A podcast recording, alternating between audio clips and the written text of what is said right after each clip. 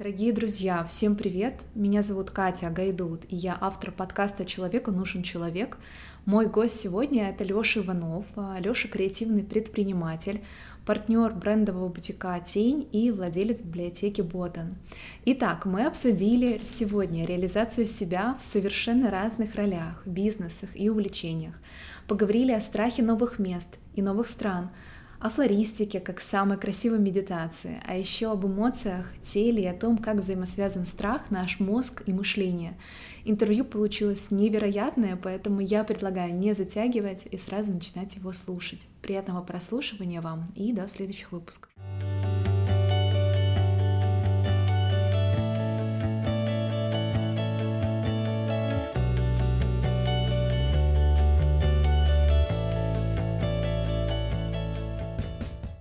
Лёша, привет. Привет. У меня э, есть э, традиционный вопрос. На а, который никто не отвечает, на судя по тому, что я слушаю. Да, кто ты? Я. Это действительно же самый сложный вопрос для всех, вопрос позиционирования. Я, а, я деятель, творец, не знаю, стратег, предприниматель, муж, отец. Много ролей. Выбирай любую. У тебя они как-то ну, взаимосвязаны все вместе, или ты как-то поочередно их выбираешь? Есть какая-то приоритизация? Я вообще не, не думаю, что э, роли можно связать вместе, они меняются постоянно у человека. И на самом деле история с э, ролями человека очень интересная, потому что э, есть люди, которые максимальное количество внимания уделяют одной роли, формируются в ней и копают в глубину, то есть они становятся лучшими либо деятелями, либо там семьянинами, либо отцами, а есть люди, у которых э, максимальное количество ролей, которыми они жонглируют, и поэтому если закрыть э, разных людей, которые знают одного человека в одной комнате, они подерутся, доказывая друг другу, кто это. А это все один человек. Вот, поэтому у меня, наверное, второе. Меня много, иногда слишком. Для тебя или для людей? Я не знаю, как для людей. Для, для себя меня иногда много. А, ну, я тебя немного понимаю, потому что я думаю, что вот это много, это об энергии, как я понимаю, да? Это когда у тебя очень много энергии, и ты хочешь и там, и там, и там, и там, и там. В моем случае это о интересе. Мне должно быть интересно. У меня э, самые страшные вещи в своей жизни делают скуки. Когда мне скучно, все боятся. И что ты делаешь? Э, могу кардинально изменить э, жизнь свою, например. Ну, то есть вот уехать? Прям в один день. Не, ну уехать это не изменение жизни. Э, изменение жизни это внутреннее изменение. То есть я могу принять решение, что я, например, э, двигаюсь не туда, вообще глобально, и резко развернуться и пойти в другую сторону. Ну вот, а можешь на примере? Не могу, у меня когда-то, у меня же есть кейс закрытия огромной компании в один день, увольнения всех, получения кучи долгов и проблем на свою голову, просто потому что я пришел в офис и осознал, что я его ненавижу.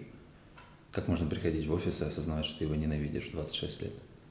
Ну, кстати, обычно это какой-то длительный процесс. То есть Нет, у меня это все быстро. В один момент. То есть вчера ты его любил, Послушайте, а завтра... можно принять решение. Вот есть два, две вещи. Человек принимает решение и принимает принятое решение. Угу. То есть э, долго происходит принятие принятого решения. А я считаю, э, у меня есть несколько там личных тезисов, зафиксированных для себя принципами, это что выбор существует до момента, пока не сделан другой выбор. Меня бесит, когда мне говорят, это твой выбор, ты должен. Я вот сделал новый выбор, это мой выбор, я уже не должен. А, все, что угодно можно изменить, все, что угодно можно развернуть, э, поправить и тысячу раз пытаться. Дело в том, что как раз сегодня с мамой с утра об этом говорил, а, что люди какой-то свой успех, счастье что угодно. Тут куча слов, которые можно запихнуть в, один, в одно понятие. Что-то хорошее, они считают, что это в большинстве своем, э, например, счастье равно меньшее количество проигрышей. Mm-hmm. То есть не один выигрыш, а меньшее количество проигрышей. Я постоянно проигрываю, да зашибись. Ну, типа, а все хорошее это просто один выигрыш, а не важно, сколько там было проигрышей или чего-то еще. Вот, поэтому я э, думаю, что я могу выбирать постоянно. Каждый день. Кстати, ну вот опять-таки выбор — это же та же ответственность. И я в каком-то из твоих очень немногочисленных интервью, потому что ты почему-то их не даешь, а, услышала о том, что ты не боишься ответственности. Я ее люблю. Да, да, ты ее обожаешь. Угу. В то время как другие люди ее дико боятся. У тебя это как-то вот эта ответственность, она откуда? Это воспитание, это вот отсутствие страха перед ответственностью, как оно у тебя появилось? Дело, дело в том, что для того, чтобы понять э, страх перед ответственностью, его надо испытывать. Ты ну, его никогда не испытывал в жизни? Э, мне страшно, э, как и всем, принимать решения или что-то еще, но эм, я ненавижу, когда э, что-то извне управляет моей жизнью. То есть человек, чье-то мнение. Это для меня крах. Ну, то есть это, это никаким образом не относится к моей жизни. Э, эти люди, почему они должны на нее влиять? Кто вы вообще? А, но это не так страшно, когда что-то изнутри управляет твоей жизнью. Потому что ты по факту можешь это изменить. То есть ты то можешь есть на это повлиять. Это установки какие-то? Да, ну то есть мне страшно, поэтому я не буду ничего делать. Вот, боже мой, э, огромное количество людей, э, особенно людей, которые знают там, меня по моему инстаграму, а не меня такого, какой я есть, наверное. А, потому что инстаграм это часть. Да, жизни. Вот. А все ко мне приходят с одним и тем же вопросом, что делать, если я в себе не уверен, что делать, если мне страшно. Ну, если ты в себе не уверен, проверь. Если тебе страшно, ну делай вместе со страшным. Я на самом деле, скорее всего, если прямо ответить на твой вопрос, это среда, в которой я вырос.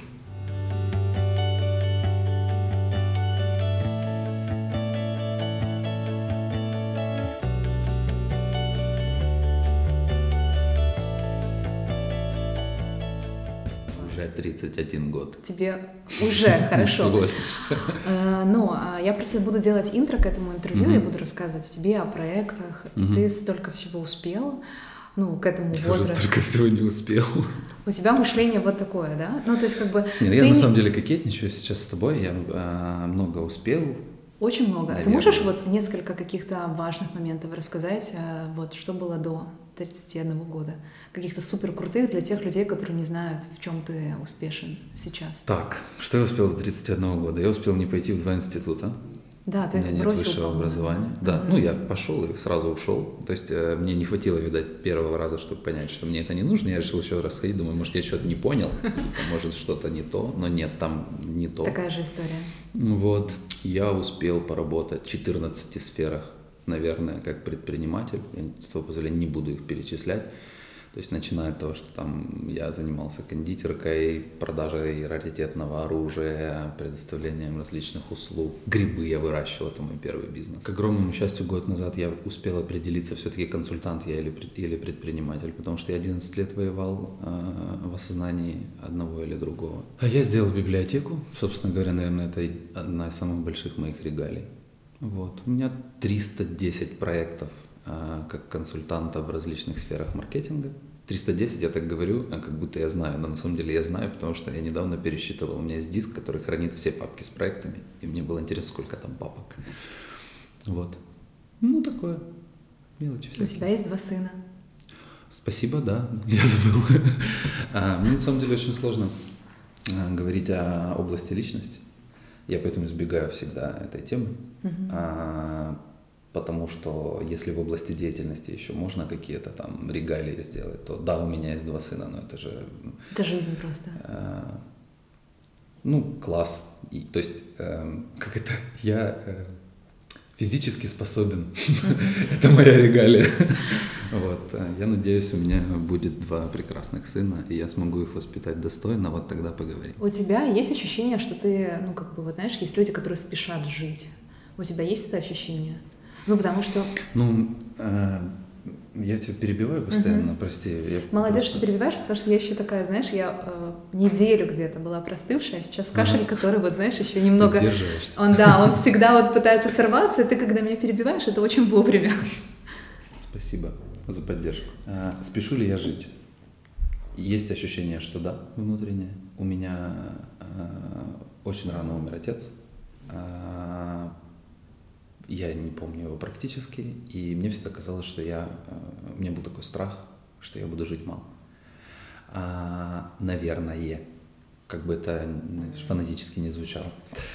Но дело не в том, дело в том, что у меня есть такая идея моя, которую я себе когда-то придумал, она называется мультижизнь, суть которой сводится к тому, что человек может прожить огромное количество жизней э, в одну жизнь. Для этого нужно постигать различные области, как профессиональные, так и личные. Если кто-то путешествует, ну, например, чтобы увидеть больше там земной шарик, а я путешествовать не люблю. Мне, правда, очень тяжело даются новые места, мне очень тяжело даются новые люди. Я не люблю, когда чего-то не контролирую, есть у меня такая легкая паранойя. А, поэтому я реализовываюсь в рамках профессии или изучения каких-то скиллов. То есть я захотел, я пошел там учиться трактор водить. Например, там что-нибудь... Э, вот флористика сейчас увлекся. И все такие, боже, где ты, где флористика? Да. Вот это все... Да, это все, это различные техники построения кибан. И мне очень интересно. И это потрясающе, потому что это не просто красиво, это еще очень э, философский такой, философская деятельность. Она на самом деле, благодаря флористике, Ой, я такую штуку очень крутую понял. Дело в том, что композиция кибана, когда ты ее складываешь, чтобы, если в ней меняется минимально хоть один элемент, должна измениться композиция. То есть ты постоянно взаимодействуешь. Если что-то меняется, все должно измениться. И люди думают, вот стабильность, любимое слово всех, я стремлюсь к стабильности. Все думают, что они соберут композицию своей жизни и зафиксируют, и все будет хорошо. Но я когда начал работать с цветком и понял, что цветок или умирает, или распускается, а, а как только цветок в акибане распускается, все меняется, ты должен дальше взаимодействовать. Я понял, что мы не учитываем один очень важный фактор вообще в, в своем стремлении к стабильности, который вообще не существует. Это время. То есть есть базис. Как только что-то меняется в композиции, ты должен с ней взаимодействовать. То есть должен дальше делать ее лучше. А композиция нашей жизни, в ней всегда что-то меняется, потому что идет время. Соответственно, ты, если ты находишься в иллюзии, что ты что построишь, и оно будет, его не будет. Потому что изменится время, завтра наступит, ты должен все равно в этом ковыряться. Поэтому просто забудьте про эту стабильность. Вот и я тоже для себя очень много. Ну вот флористика. А, ты знаешь, я думаю, что э, сейчас очень много людей бы на тебя налетело, в смысле людей, у которых очень много каких-то стереотипов в голове, да, касательно mm-hmm. мужчина, флористика, что, ну, то есть у тебя, э, ну, стереотипов нет. Откуда этот сексизм? Простите, ну, слушай. Ну, во-первых, на меня достаточно сложно налететь. Во-вторых... Э... Ну смотри, э, где вот ты из десяти мужчин, которые условно, из 10 мужчин, я так предполагаю, которые, которым предложат составить букет, я думаю, согласятся два. Согласен ли ты? Ну, потому что 8 из них или 7 подумают... Я, ты знаешь, я, честно, э, не специалист в идиотах, поэтому обсуждать, э, почему э, люди принимают решение не делать чего-то из-за пола, я дикий сексист, дичайший. Я считаю, что э, э, вот я не буду этого говорить в подкасте, но в этом как раз-то и нет э, ничего. Работа с материалом, работа взаимодействие с природой, э, это как раз очень мужская история. Потому что флористика, ты говоришь составление букета, флористика шире. Флористика это не просто букет спиральный или параллельный скрутить. Ну, то есть любой дурачок может скрутить букет. А, ну и не, и любой не дурачок может скрутить букет. Но флористика это же про... Я это называю самой красивой медитацией. Мужчина не может заниматься йогой, Давай сейчас вообще навешаем на... Мне тоже говорят, ты татуированный, лысый.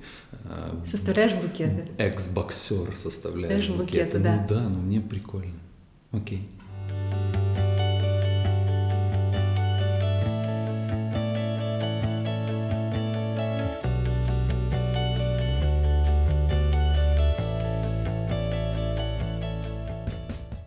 Еще вот ты говорил по поводу контроля и по поводу того, что ты боишься путешествовать.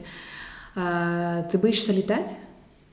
Ну, я боюсь летать, а, потому что в самолете вообще ничем не управляю. не, я боюсь летать, я боюсь какой-то новой среды. У меня был на Шри-Ланке э, момент, когда на Шри-Ланке все пляжи открыты для местного населения, и э, мы были вообще в каком-то отеле, их пляже пришел какой-то мужчина, который начал нам что-то продавать очень назойливо, очень э, нетактично. И влезать в мою территорию я долго терпел, но всему есть предел. В результате, ну, я максимально доступно попросил его перестать это делать. Ко мне подошел гид отеля сразу, сказал, что да, все, я прав, все круто, но на Шри-Ланке любой конфликт туриста с местного заканчивается для туриста депортацией, поэтому он бы попросил меня не давить на местного жителя. И я, ну, как бы, я очень люблю Украину, потому что я здесь все понимаю. Mm-hmm. У них хамит э, кассир в магазине, я на нее смотрю, и я реально понимаю, почему он это делает. Э, я могу здесь понять, э, у нас когда-то в офисе был такой конф, не конфликт, а как бы дискус, в котором не, не, я не понимал человека, с которым у меня был спор, а он не понимал меня, потому что мы из разной среды. Э, когда очень давно, как только появилась новая полиция, на Подоле, uh-huh. возвращавшегося с клоузера парня с девушкой избили, кажется, какое-то количество там гопников. И я говорю, ну, бывает. Как бы ты идешь ночью с девушкой, видишь пьяную молодежь. Особенно в том районе, да. где люди, которые не знают Киев, там такой очень стрёмный район как раз. Перейди, перейди дорогу. Я, ну, я бы так... Убери девушку, потому что девушка всегда провокатор. Отправь ее куда-нибудь в другую сторону, э, как минимум выручи ее, чтобы она в этом не участвовала, да. А, а мне говорят, нет, вот так не может быть. Да нет, так может быть. И вот мы ну, просто из разных среды, и в моей так может быть, в его так не может быть. Я понимаю, почему это происходит. Mm-hmm. Вот. А где-то, где мне прям сложно, когда я не понимаю происходящего. У меня нет этих нескольких заветных телефонов, которым нужно звонить. Слушай, а вот, вот этот же, ты ж, ну, получается, контроль-фрик, да? Ну, так называешь. А ты вообще как относишься к психологам? Не, не против я, конечно же. Ты начал заикаться, мне кажется. Я просто, я, ну, для меня э, это очень... Это вообще страшно для тебя, как я как понимаю. Я, да, много, что я много звуков может... сейчас произнес странно. Да, да, потому что психолог может на тебя повлиять. Нет, не дело не в том, что психолог может. Мне не страшно. Э, мне не пугают психологи. Во-первых, меня пугают аматоры в Украине огромное количество э, аматоров, mm-hmm. коучи, люди, которые ломают жизни другим людям. Э, две тысячи человек сидит в зале, и я прям слушаю, как человек рассказывает им, что нужно встать и идти, а я знаю историю этого человека очень хорошо, и я понимаю, что он не рассказывает 80% того, что на этом пути будет происходить. Может, человеку это вообще не надо. И люди встают, получают по голове, садятся и говорят, вот я какой-то плохой. У всех получается встать и идти, а у меня нет. И, и еще больше ломаются из-за То этого. есть они условно говорят, встань и иди, потом человек идет в свою жизнь и ломается, да? Правильно? Ну, потому что все вот эти я... коуч-сессии, они дают мотивацию, но не, но не говорят, что, что делать дальше. Окей, давайте будем писать. Ребят, мы дадим вам мотивацию. Да, вот это честно. Но угу. не будем э, говорить, что у вас получится. Вы будете хотеть, но не мочь. Угу. Типа, я научу вас хотеть.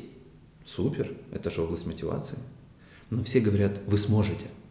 Я понимаю, о чем ты говоришь, и, и я очень это, поддерживаю. И это неправда, но это коучи, мы перепрыгнули. А да. А психологи, у нас, во-первых, каждый может называться психологом, не будучи психологом. Но есть диплом. Не вопрос. А если это же только первое. А второе, я ненавижу, э, как бы я саморефлексирующий, и мне диалог с собой несложный. То есть я могу сказать, Леша, ты, ты загоняешься. Почему? Давай подумаем. Почему ты? И плюс э, у меня же есть любимый вопрос, зачем? Мне вообще не интересно ни что, ни как, мне интересно только зачем. И я вот каждый раз, э, как бы я, мне кажется, давайте так, очень много людей, которые ходят к психологам, сейчас скажут, что я нахожусь в иллюзии, и, скорее всего, я нахожусь в иллюзии. И скажут, что, Леш, наверное, тебе пора к психологу. Мне сто процентов пора к психологу. Вопрос просто заключается в том, что, возможно, я не, пока не готов, не созрел, и мне пока нравится находиться в том состоянии, в котором я нахожусь сейчас. Э, я достаточно, ну как, я целостен в своей разобранности. Не надо меня собирать. Ну, мне хорошо и так. Э, как Киану Ривз когда-то сказал, что ему просто не нужно быть счастливым. Ну, то есть у него нет такой цели, как бы всем это нужно, а ему нет. А я, я же шучу, а, я очень люблю и, как сказать, вдохновляюсь творчеством Аллы Клименко, а, но а, мы дружим, я могу назвать ее своим другом, она может позвонить мне в любой момент, если я ей нужен буду, а это для меня друзья. Но спорим мы с ней э, огромное количество времени, и я троллю ее тем, что называю себя коучем по несчастью. Вот. А мне, правда, состояние, я считаю, что деструктивное э, состояние внешней среды – это максимально созидательная среда. Человек ничего не делает, если ему хорошо. Ну вот ничего. Опять-таки история про эту Шри-Ланку. Мы прилетели на Шри-Ланку, зашли э, ночью на виллу. Нас положили, мы заснули, я утром просыпаюсь, э, мы заснули там в три, а я просыпаюсь в пять от яркого солнца. Я открываю глаза, у меня так шторы, я смотрю вдаль, вижу эти пальмы, за ними солнце, восход, море, тепло, хорошо. И я, первая мысль, которая мне приходит в голову, я думаю, а что вообще Шри-Ланка сделала, вот как страна, как регион, что она сделала великого? Ну вот там, изменила мир как-то, что-то еще, ничего. А знаете почему? Я вообще ничего не хочу делать. Ну ты лежишь, у тебя все реально классно. Ну да, но иногда так хочется, тебе не хочется никогда так вот почувствовать просто, как будто ты ни о чем не думаешь. Ну я не сказал, что мне не хочется никогда. Я сказал, что я, ком, мне комфортно в деструктивном, не в деструктивной mm-hmm. среде. На Шри-Ланке люди нежные, там климат нежный, в Сибири люди суровые, там климат суровый. И менять не вопрос, но не, не нужно думать, что если у тебя всегда не бабочки и не кокосы, и счастье, солнце и все остальное, то все плохо. Мне как бы хорошо. В том, а, что тебе нехорошо. Я не сказал, что мне нехорошо. Я говорю, что мне хорошо в состоянии э, не, не покоя, наверное, так. Угу. Вот. И я при этом я постоянно говорю, что я еще покой. Ха-ха, нет, не еще никакой покой, откровенно говоря. А, а что касается еще психологов, мой тезис всегда в том, что я не хочу перекладывать ни на кого. А ты помнишь, кстати, когда ты первый раз в жизни взял на себя ответственность? У тебя был какой-то такой щелчок, знаешь, что а, это моя жизнь, я пошел ее жить? Да нет, это нереально. А, это человек берет на себя ответственность, начиная с, э, как бы знаешь, я э, первое мое воспоминание из детства, э, которое я не забуду никогда, потому что э, это вот как раз был кризис. Я в 4 года или в 3, по-моему, с половиной вылил на себя ну, в постсоветском, постсоветское время макароны промывали.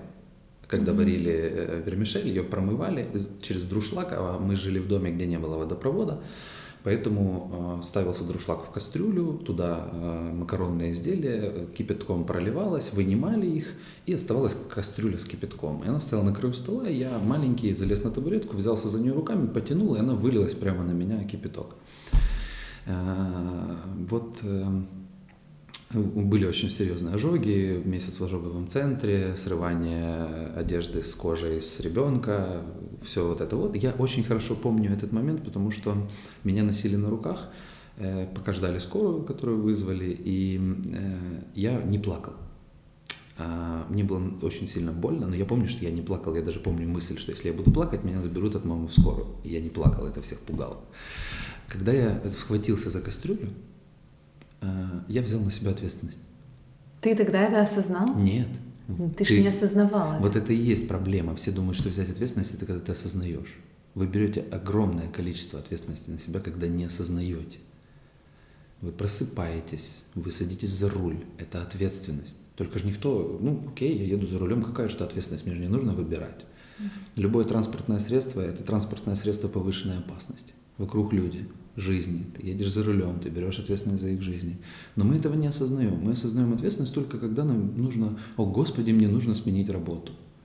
То, что ты каждый день своим движением по городу подвергаешь жизни опасности, нет, это не важно. Но вот мне нужно сменить работу, все, это ответственность я не хочу. Я буду мучиться.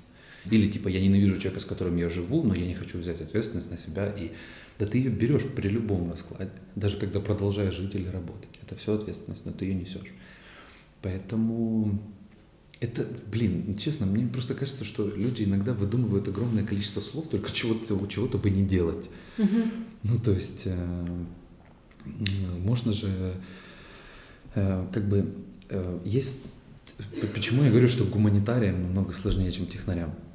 Потому что гуманитарии вынуждены... У них одно слово может означать 15 значений. Ты вообще никогда не понимаешь, что тебе говорят Красный. Это какой красный? Вот он более розовый или более фиолетовый, темный, бордовый, Мало красный. того, а, гуманитарии вот эти все слова еще интерпретируют по-своему. Конечно. Если ему говорит одно что-то, потом у них там миллион-миллион разных этих окошек. А, да. И вот есть два типа слов. Слова термины и слова сосуды. Вот мне слова сосуды это слово ответственность. Ты что туда залил вообще? В этот сосуд? Я понятия не имею. Страх. Что такое страх?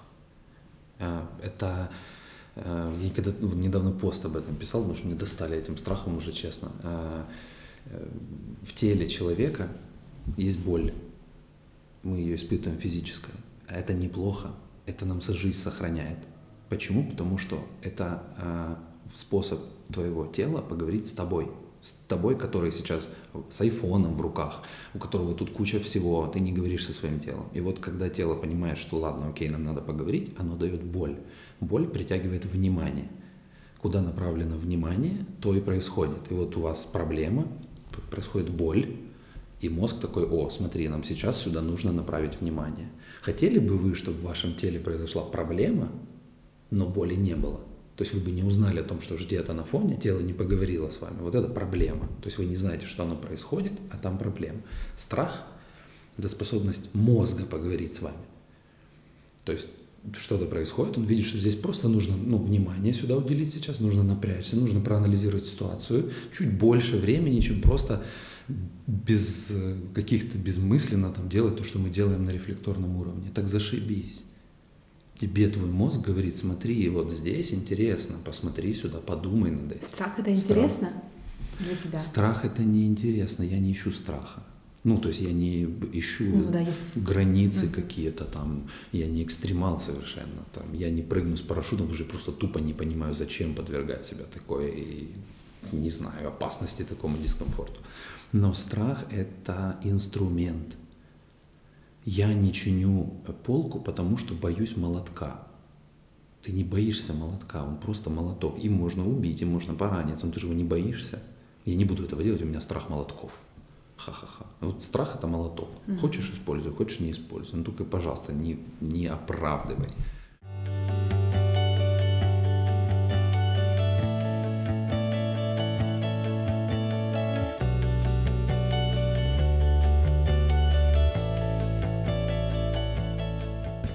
Как только что-то начинает происходить и улучшаться, э, есть такой в законе малинового варенья, в моей любимой книжке, э, закон, что все новое никогда не работает.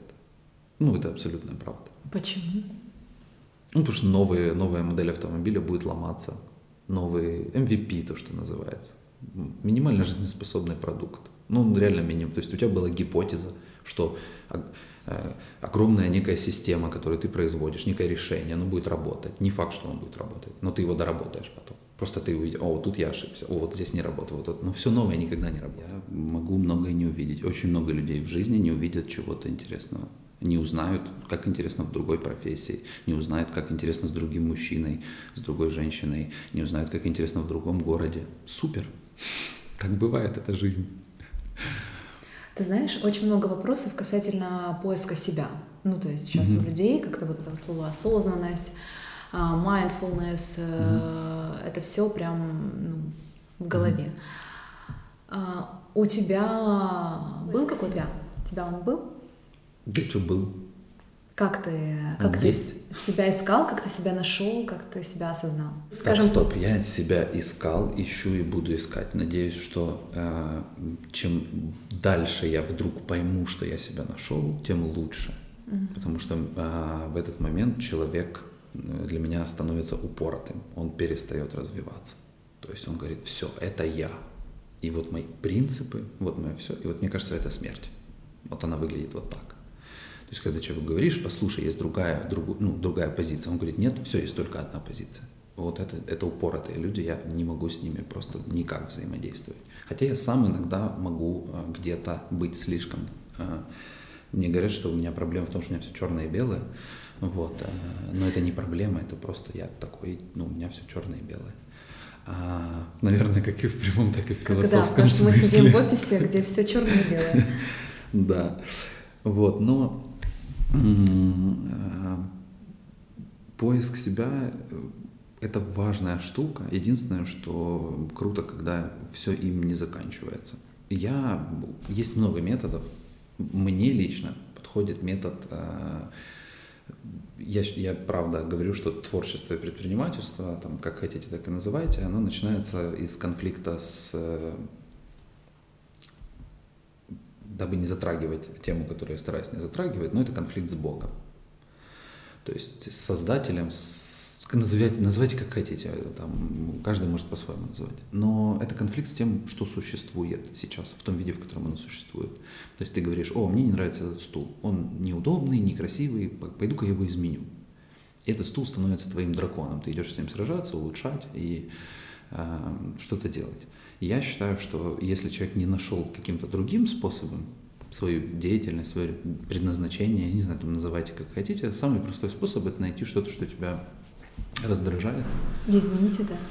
И пытаться это изменить, пытаться это улучшить. Не изменить. Изменить можно в худшую сторону, а улучшить – да.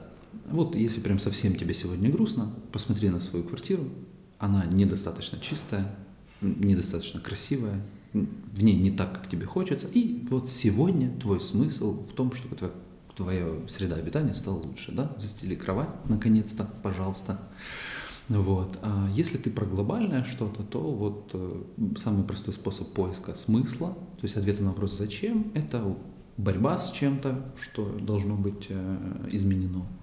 Да, или э, очень много людей находят в благотворительности. Прям много. Но это же и есть борьба с несправедливостью. Да? Там дети не должны болеть. Э, это не круто, это неправильно. Вот, и люди борются с этим. Да, они не поборят это, но они сделают намного больше, чем вообще в принципе сделалось бы, если бы не они. Соответственно, конфликтуйте. Для тебя конфликты это круто, ну как я понимаю, да, когда есть конфликт, когда есть что-то нерешенное, это Для меня осмысленный конфликт это круто, вот так. Угу. То есть просто конфликтовать, чтобы там повысить чье-то или свое эго, просто потому что мне не нравится, как живет другой человек или еще что-то. А, да, еще есть очень важный момент в, в Господи, в поиске несовершенства. В идеале, конечно, не находить несовершенство в чужой жизни. Вот это, конечно, утопия.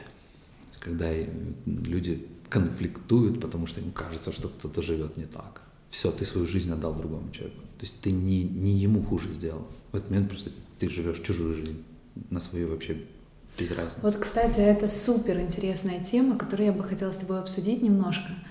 А, вот эта зависимость от э, чужого мнения. У тебя э, это, это про другую жизнь? Вот это ты имеешь в виду? Когда ты смотришь как у другого и берешь это на себя? Да нет. И Объясни, да, пожалуйста. И нет. В зависимости от чужого мнения у кого? У меня, у всех. Ну ты вот смотри, например, я живу свою жизнь, да, да живу-живу. А потом я встречаю человека угу. и смотрю, угу. у него три бизнеса, так. двое детей, так.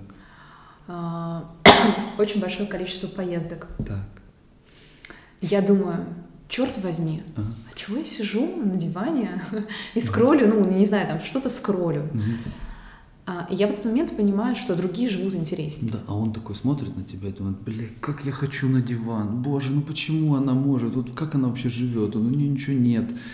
Но она, но она счастлива, а я, блин, вечно лечу куда-то, стремлюсь какие-то бабки зарабатываю, нахер они мне нужны, жену не вижу, ни хрена, у них он какие-то инстаграмы, у меня его даже нет, я тебе, я сейчас не сочиняю. Это абсолютно так работает. У тебя есть какой-то свой ответ на вопрос, как жить свою жизнь? Помимо того, просто жить свою жизнь. Я знаю, что уже опережая тебя, я понимаю, что ты можешь так ответить, но вот если как-то чуть глубже mm-hmm. Осознать это. Ответ, как жить свою жизнь? Да. Знаешь, недавно меня в Инстаграме спросили мой смысл жизни. Ну, там вот эти есть вопросики в Инстаграме. Да, да. А я ненавижу отвечать на такие вопросы. Я, кстати, на тебя не подписана, нужно вот. подписаться. Но я сижу и думаю, черт подери, ну я ведь знаю его. Правда, у меня есть позиция на этот счет, что рай и ад, вот тот, который нам рассказывают, он и здесь уже, он происходит. И ты будешь каждый день выбирать, жить в раю или в аду. И вот мой смысл жизни в том, чтобы как можно больше дней прожить в раю. То есть я не проживу всю жизнь в раю, будет разное. но каждый день совершая поступки, я знаю, во что они превратят мой день. И я вот сделал, ну, честно ответил, очень честно. Мало, редко, когда я прям так отвечаю. И вечером один парень в Инстаграме, он перевел это на украинский язык и запостил себе в сторис как его смысл жизни. И мне выслали этот скриншот. Я смеялся минут 40. Он украл мой смысл жизни. Это же очень круто. То есть э, это так, как бы нет ответа, как жить свою жизнь. И вот, вот эта постоянная риторика на тему «а расскажите, как жить жизнь», мы сами провоцируем а, сравнение. Но я когда-то в какой-то там очень эмоционально напряженный момент, э, я прошу прощения, в туалете зашел в YouTube. Кстати, в туалете, мне кажется, всегда какие-то мысли. Э, Ой, есть даже целая теория о том, что просто самое большое количество энергии переносит вода. Э, да, у меня бывает, знаешь, вот душ, знаешь, типа, да, туалет, моешь руки, да. и тут какая-то гениальная мысль, я да. думаю, вау. И у меня часто такое бывает, когда я выхожу и говорю, слушайте. У меня есть блокнот в туалете. Ну, это, в это, душе. Да, да, да. Ну, к, возвращаясь к теме, я посмотрел на YouTube мотивашку. Вообще не знаю, зачем мне YouTube выдал. Вот эти вот ролики, знаешь, такой красивый голос говорит, ты, твое утро, борись, 10 тысяч удав, вся эта херня. Ролик был говно, но в нем в, в середине сказали одну очень крутую фразу, ты никогда не станешь лучшим подражателем. Клево. Вот невозможно стать лучшим подражателем. Всегда будет тот, кому ты подражаешь, он будет первым. Угу. И когда мы делали проект библиотеки, мы думали, как назвать это. Коворкинг, там еще что-то. Мы понимали, что называясь библиотекой, мы убьем себе весь бизнес сразу. Но, черт подери, нет ни одной библиотеки. Ну, есть государственная, но в том виде мы первые, кто открыли. И э, все, кто дальше будут это делать, их всегда будут сравнивать. Ну, будут говорить, о, смотрите, вот вы там. Это круто, это правильно вообще, конкуренция, борьба, все круто. Но просто каждый раз, когда ты на кого-то смотришь, а, мне всегда казалось, что я из очень бедной семьи, и мне всегда казалось, что люди, у которых есть деньги, они счастливы. Они, ты думал, что они счастливы, или думал, что они круче, чем ты? Не, вообще, да, наверное, все, подождите, послушайте, всегда будет кто-то, что, кто круче, чем ты. У кого-то всегда будет круче машина, у кого-то круче Но дом. у тебя есть вот это ощущение, что кто-то круче, чем ты? Или ты отделяешь себя и говоришь, да нет, я же это я? То есть круче, чем ты, это сравнение. У меня есть, у меня есть ощущение, что огромное количество людей круче, чем я. Угу. И и что? Но ты не чувствуешь себя ниже, хуже. Подожди, давай подытожим. Да. Эм, вот э, я недавно общался с человеком про эмоции и отношения. И мне кажется, что какое-то глобальное заблуждение. Э, вот у меня будет в этом году э, татуировка на всю спину. Это самый важный мой тезис. Я его очень люблю. Он звучит как мы ходим верой, а не видением. А, мне кажется, что а, мы жили, как бы, смотри, мы же от матери не только красивый нос берем, то есть мы много чего берем. И наше наследие последних ста лет, оно а, сомнительное, но оно про результат. Советский Союз – это пятилетка за три года, там ты должен э, волевым усилием, за Сашку, за вот это все. Я, э, ну, во-первых, у меня, к счастью, я нигилист от рождения, я не понимаю, почему я должен. То есть, когда моя мама говорит, я твоя мать, ты должен. Я говорю, мам, подожди, стоп, почему? И вот это наш любимый диалог. Да, должен, но есть нюансы. А почему все пытаются посчитать все на калькуляторе? Любовь на калькуляторе, успех на калькуляторе.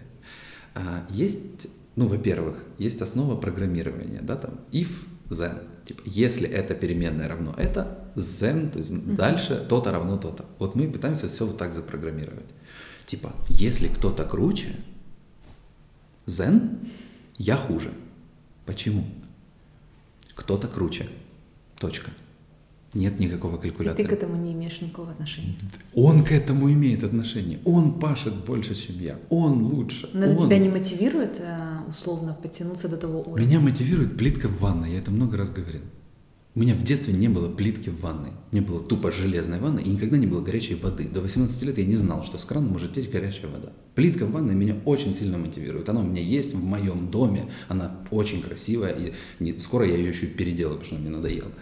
Плитка в ванной – это охрененно. Надо вам такая мотивация, берите.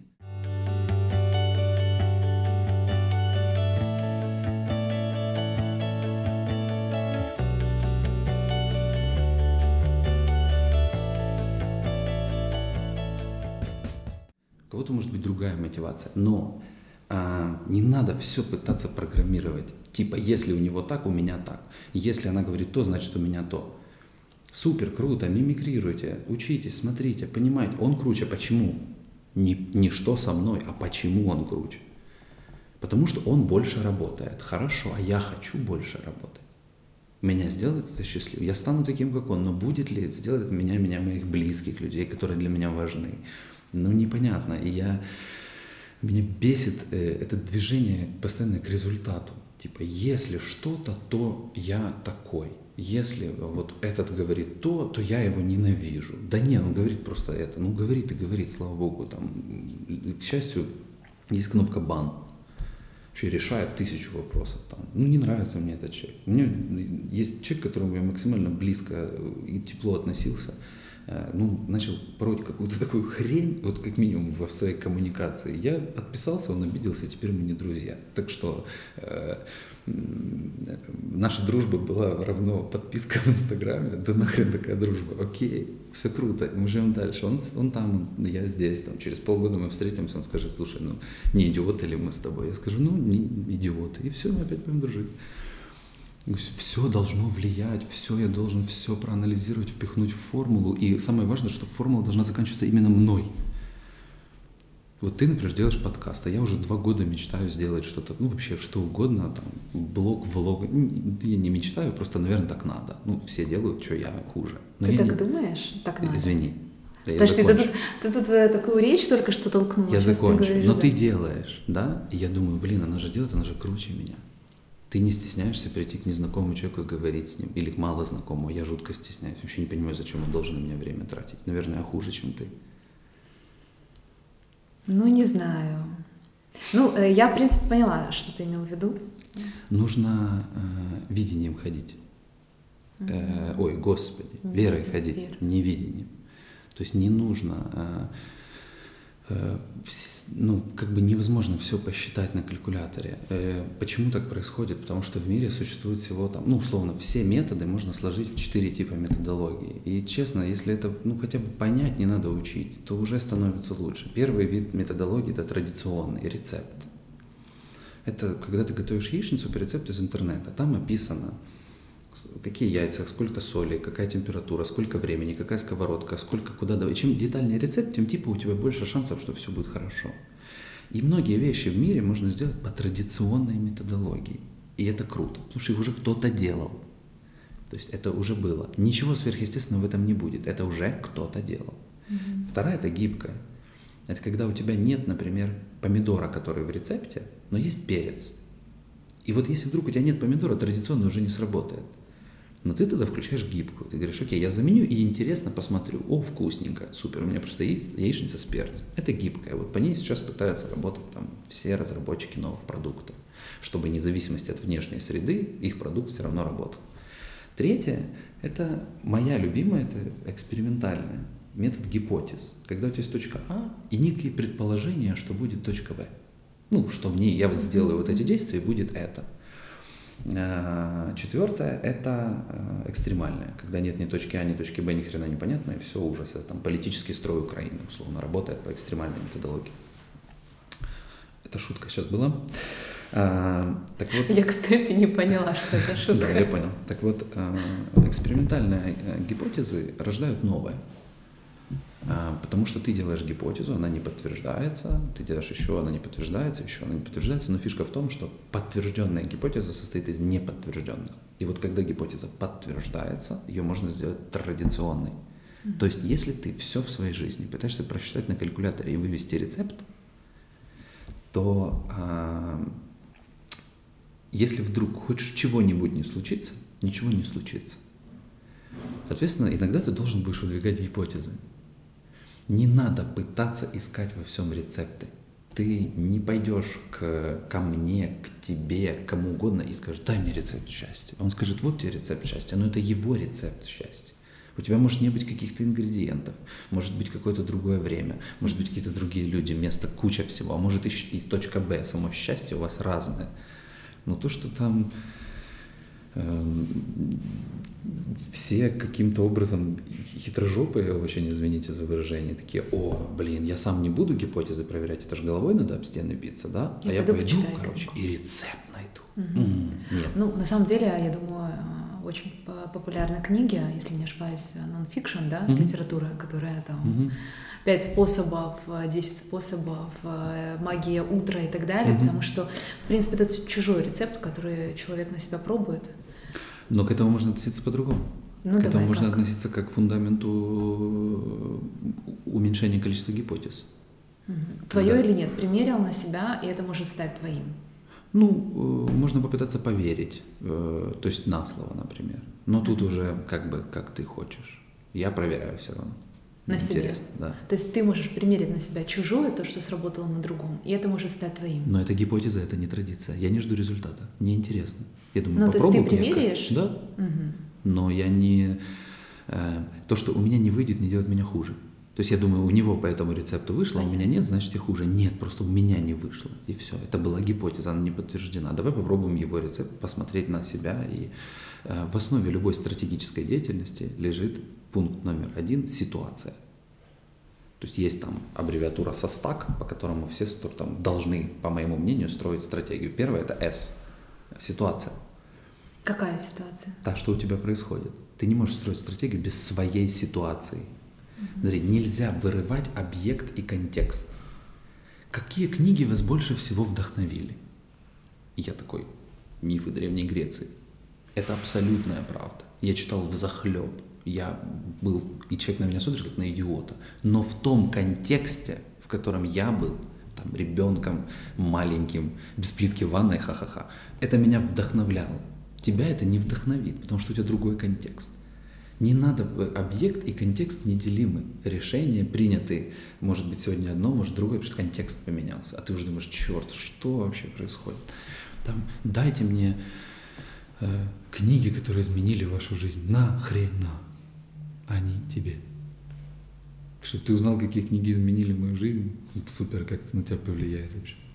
Человек смотрит, что ты уверенный в себе, берет эту уверенность отчасти на себя, примеряет ее и думает, что вот эти книги раз изменили тебя, и раз ты стал такой условно уверенный, да, как они считают, угу. они примеряют это Раз выглядит, что я уверенный, давайте так говорить. Ну, это я предполагаю. Ну, угу. я предполагаю, потому что таким образом сейлятся очень многие продукты, таким образом а, девушки покупают а, какие-то помады, потому что видят, что на ком-то более уверенном они а, красиво смотрятся, понимаешь? Угу. Ну, то есть я вот об этом. Угу. И, в принципе, так э, об этом очень много людей. Угу. Ну хорошо, тогда купи себе волшебный калькулятор и пытайся построить все, высчитывая на калькуляторе. Может быть, тоже ж метод. Может, просто кто-то недостаточно пробовал. Вот-вот. Я хочу, э, хочу с тобой поговорить а, про мышление. Угу. И а, скажи, пожалуйста, как ты развиваешь свой мозг? каждый день. Ну, потому что сейчас тема мышления и тема mindfulness, осознанности, фокуса, она супер очень популярная и известная. И поэтому я у тебя хочу спросить, делаешь ли ты что-то, там, скажем, медитируешь, mm-hmm. читаешь ли ты книги для того, чтобы постоянно а, развивать свое мышление? Знаешь, это как спортсмена спросить, э, как ты занимаешься, как ты, как ты ходишь в зал, типа, Угу. Как ты поддержишь себя в форме? Вот так. Ну, у меня работа такая, к сожалению. Я здесь вообще не могу. Я даже умного сейчас ничего не скажу или что-то еще. Я вынужден каждый божий день э, думать. Это моя... Как бы если я перестану думать, у меня не будет плитки. А расскажи, пожалуйста, этот процесс. Ну вот, э, немножко расскажи про... Вот я тебя так подведу. Давай. Структура дня твоего. Угу.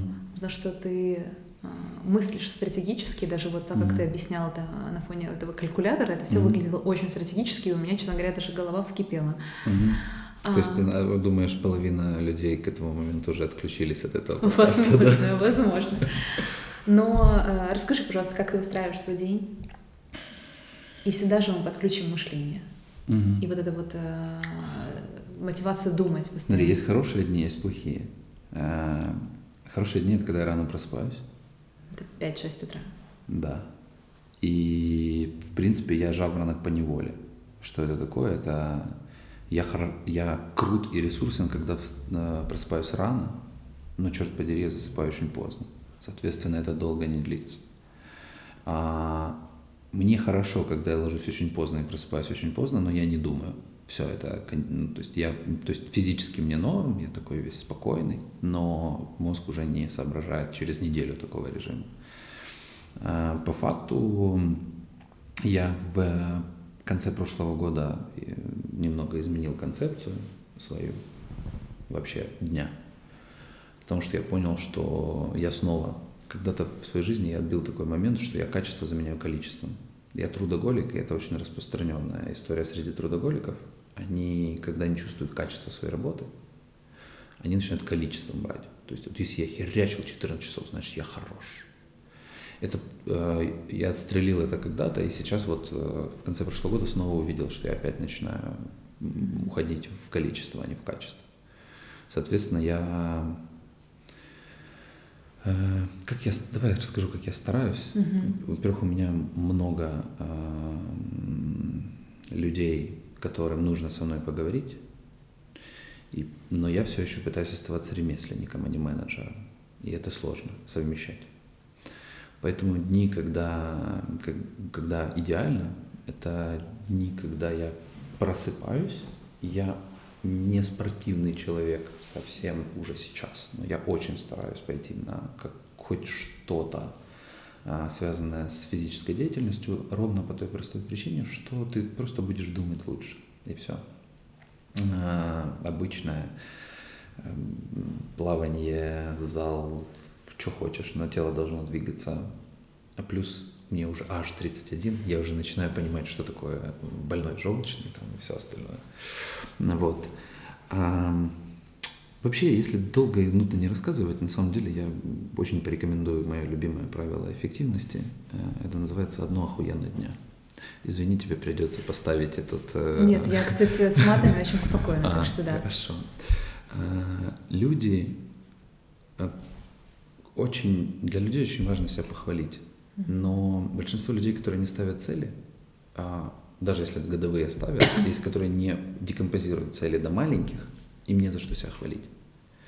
А, Просто нужно запомнить, что э, закон Вайнш- Вайнсберга, кажется, семьи, э, что в большей части мира, в большее количество времени у большего количества людей ничего важного не происходит. Когда ты начинаешь понимать этот закон, у тебя становится все хорошо. Потому что тебе всегда кажется, что у всех происходит что-то важное, кроме тебя. Вот это абсолютно нормально. Ничего важного не происходит. А, поэтому нужно сделать что-то важное. Хоть что-то, за что ты себя сможешь похвалить. Я называю это одно охуенно дня. Я когда еду на работу, я думаю, что я сегодня сделаю одно. Но это будет круто. Например, напишу пост. Я знаю тему, я Это готов. может быть даже просто пост. Ну, Посуду помой. мгм. Ну, просто если ты сегодня решил, что э, для тебя очень важно там в области быта сделать что-то, и ты думаешь, так, блин, я давно уже реально хотел купить новый душ. Ну, это охуенно будет, если я куплю. И ты едешь и покупаешь. Все. Все остальное уже не, вообще можешь ничего не делать. Просто одно. На работе там мы сегодня сделаем там супер крутой лого, или там мы сегодня там придумаем какую-то новую там, у меня это может быть финансовой таблицей. Ну, что вот я просто знаю, что это охуенно. Все остальное не имеет никакого значения. Планирую я, если прям говорить, у меня есть система, я сначала делаю то, что помогает зарабатывать, потом то, что помогает экономить, потом все остальное. Никогда я практически не дохожу до всего остального, и ничего в моей жизни не меняется. Потому что на самом деле большинство дел э, это иллюзия. То есть оно либо само потухнет, либо само сгорит, и вообще в твоей жизни ничего не поменяется. Особенно вот э, люди деятельные, которые действительно любят работать, и которые там трудоголики, и на них часто ездят, и, э, все, кто хочешь, и им кажется, что они хуже, если они откажутся. Но твое ли это охуенно? То есть ты это сделаешь, но, но твое ли, похвалишь ли ты себя?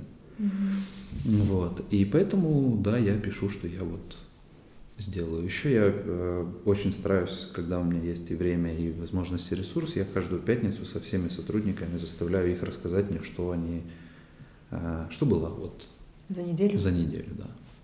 Уж одно вообще, неважно, на стул ты сел, как угодно. И людям это очень сложно дается. Хотя это не, не сделал ли ты, а просто расскажите, мне хочется. Потому что на самом деле большинство людей, которые работают не руководителями, не знаю, я ненавижу слово подчиненные, это ужасно, а, но они не понимают, что самый низкомотивированный человек – это их руководитель. То есть он должен того, что их мотивировать, а где ему взять мотивацию, вообще не понятно. Этот человек знает все проблемы, которые я не знаю, человек понимает все финансы, этот человек понимает все, и реально у человека низкая мотивация. Поэтому если вы умеете, помимо там, того, что делаете свою работу, производить маленькие или большие победы и подносить, ну, приносить их человеку, который с самой низкой мотивацией, вас никогда не уволят. Вот невозможно уволить человека, который тебя мотивирует. Поэтому минимально, ты, ты сделал классную таблицу, приди к своему руководителю, скажи, смотри, у нас теперь новая классная таблица. И он такой, фак, мы делаем все не просто так, спасибо, у нас теперь новая классная таблица. Потому что у него не всегда происходит что. Поэтому вот 365 охуенно, и у тебя охуенный год.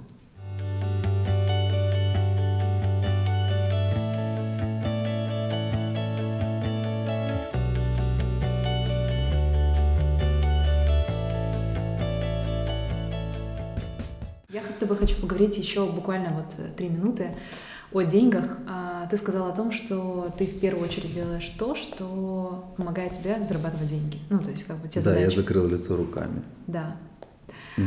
А, а деньги? Так. Деньги — это не всегда про удовольствие. Согласна ли ты с этим? Есть, например, я к чему веду?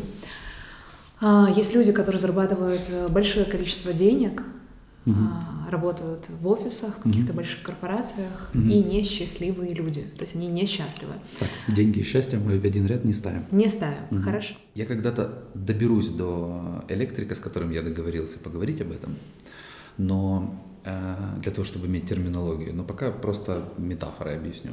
Э, деньги, всем кажется, что это количественный показатель. Деньги в жизни человека. Но это качественный показатель. А человек имеет ровно столько, сколько может заработать. Есть э, у всяких бизнес-коучей распространенная такая более примитивная форма, что миллионер – это человек, не у которого есть миллион, а который может его заработать многократно, и он доказывал это. То есть у него на данный момент может не быть миллиона, но он миллионер. Это количественная, это качественная, а не количественная характеристика. Я считаю чуть по-другому. Я считаю, что человек в случае с деньгами э, должен относиться к ним только как к энергии. Есть ток, горит лампочка, нет тока, лампочка не горит. Почему я а, уделяю столько времени деньгам? Ну, ты говоришь, они у меня в приоритете. Потому что мне нужно снабжать током огромное количество всего, что а, я делаю. Библиотеку, агентство, кофейни, что угодно. А, моя жизнь. А, я хочу иметь возможность сделать глупости. Я обожаю за деньги делать именно глупости. Например? Что библиотека. Это самая большая глупость. А, но если ты хочешь много энергии, ты должен иметь как, как провод. Каждый провод может провести какое-то определенное количество электроэнергии. Должен иметь возможность проводить через себя большое количество электроэнергии. Соответственно, у тебя никогда не будет огромного количества денег, пока ты не свой главный актив, который ты развиваешь. Чем больше ты сможешь провести через себя, тем больше у тебя будет. И, соответственно, э, счастье, которое не имеет вообще никакого отношения, э, потому что счастье — это комплекс, и это вообще ужасное слово, что я его честно не понимаю, что это значит. Я могу быть счастлив 10 раз в день и еще 10 раз в день несчастлив. Не, это, эм, в этом и прелесть. В безотносительном мире, если не соотносить все со всем, все не существует потому что ты не знаешь, что такое теплое, если не знаешь, что такое холодное. Соответственно, вы хотите, чтобы вашего мира не существовало, ну окей, пусть тогда вам не, нельзя будет соотнести. Счастливые люди э, э, это, блин, какая-то какое-то дико неверное э, мотивация, типа я хочу стать счастливым.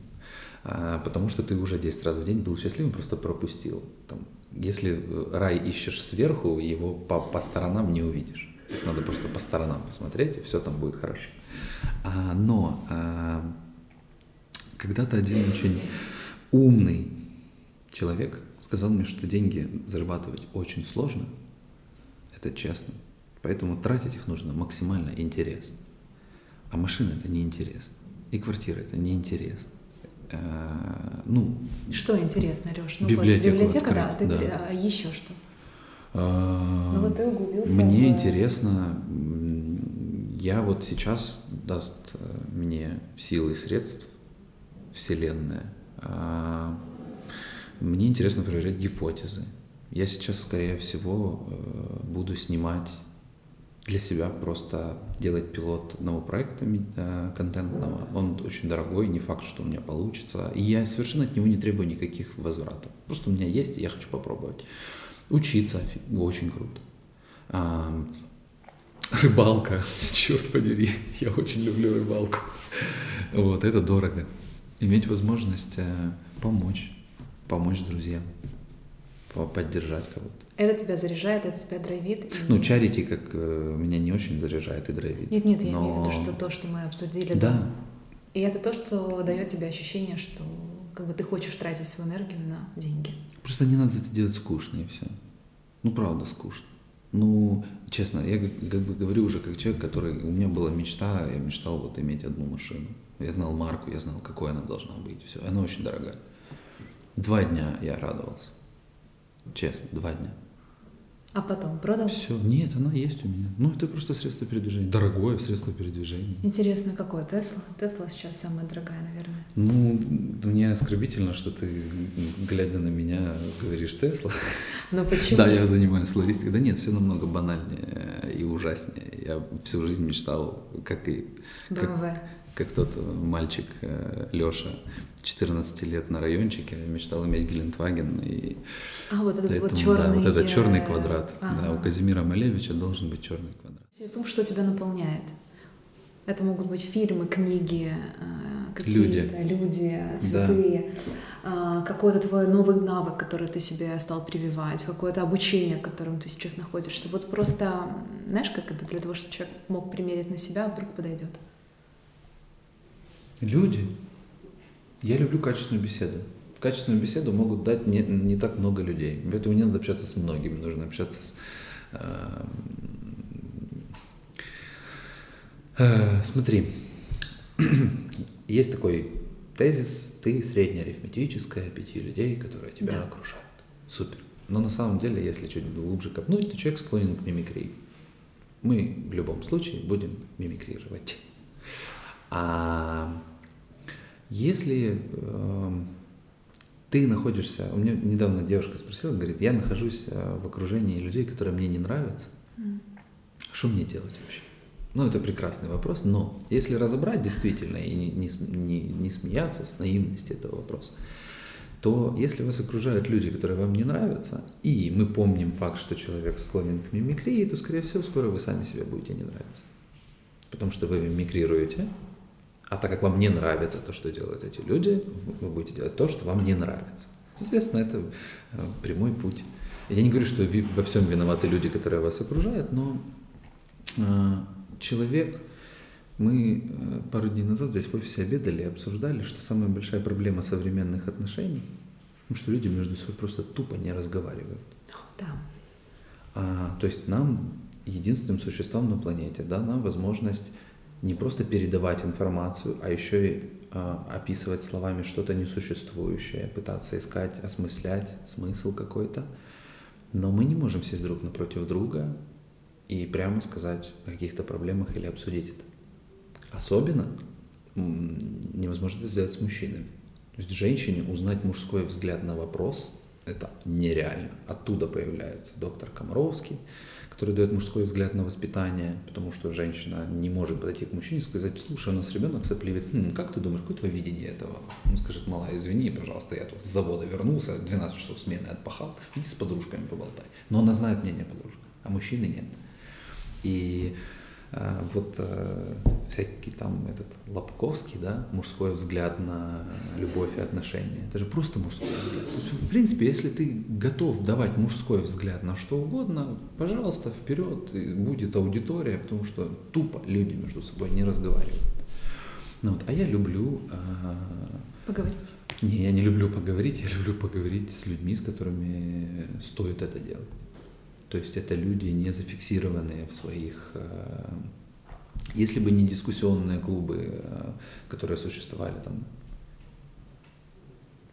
там до 50 лет назад, по-моему, да, когда люди собирались и спорили, ну, но спорили качественно, то ничего там половины открытий в мире не сделали важных.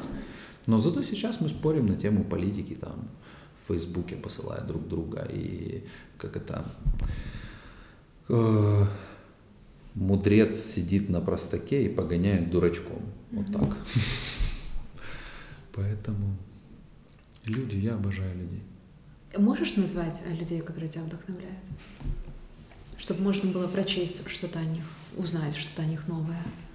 Назови что-то то, что вот а, тебя впечатлило в последнее время. Я читала, что ты любишь Малевича. Да, я могу, я могу сказать, что меня впечатляет в последнее время. А, мне девушка написала в Инстаграме, что жутко хочет у нас работать. Она из другого города. Я ей написал, что э, немного достаточно пишут, но э, сама форма сообщения была такая, что я ответил. И я говорю, что ну, окей, как раз у нее профессия та, что нам в принципе нужна была, вакансий у нас практически никогда нет, но есть некая необходимость. Я говорю, приезжайте, э, и говорю, а если мы после по результатам собеседования, мне нет времени ждать вас, договоримся, что да, сколько вам нужно будет времени, чтобы город поменять. А девочка очень э, юная. Я думаю, ну, наверное, сложно, правда, это страшно. Мне вообще я бы не, никогда. И она говорит, ну, разберемся. И, значит, я провел собеседование, она подошла нам, а, и мне было, ну, интересно поработать с этим человеком. Она говорит, ну, я останусь. Ну, завтра уже готова выйти на работу. Ну, думаю, окей, молодец, все организовал. Вот. А потом узнал, что э, она не организовала. Она просто так хотела работать, что нашла точно не самые лучшие способы, и ей было максимально некомфортно огромное количество времени. И я вдруг вспомнил, как я менял города когда-то. Ну, в скобочках, да, то есть как я делал поступки. А я уже не делаю, я бы уже не сделал, а она делает. Меня вдохновляют люди, которые делают поступки. А, их достаточно много, и они разные. И кто-то делает и вдохновляет меня, а потом не делает и не вдохновляет. Но это именно про, про не прогибаться под изменчивый мир. То есть, да, у нее не было возможности, но было желание, она нашла возможность. И да, вот э, такие люди меня вдохновляют. Она мой герой последних двух месяцев. Класс. Спасибо тебе огромное. Супер. А дашь мне послушать?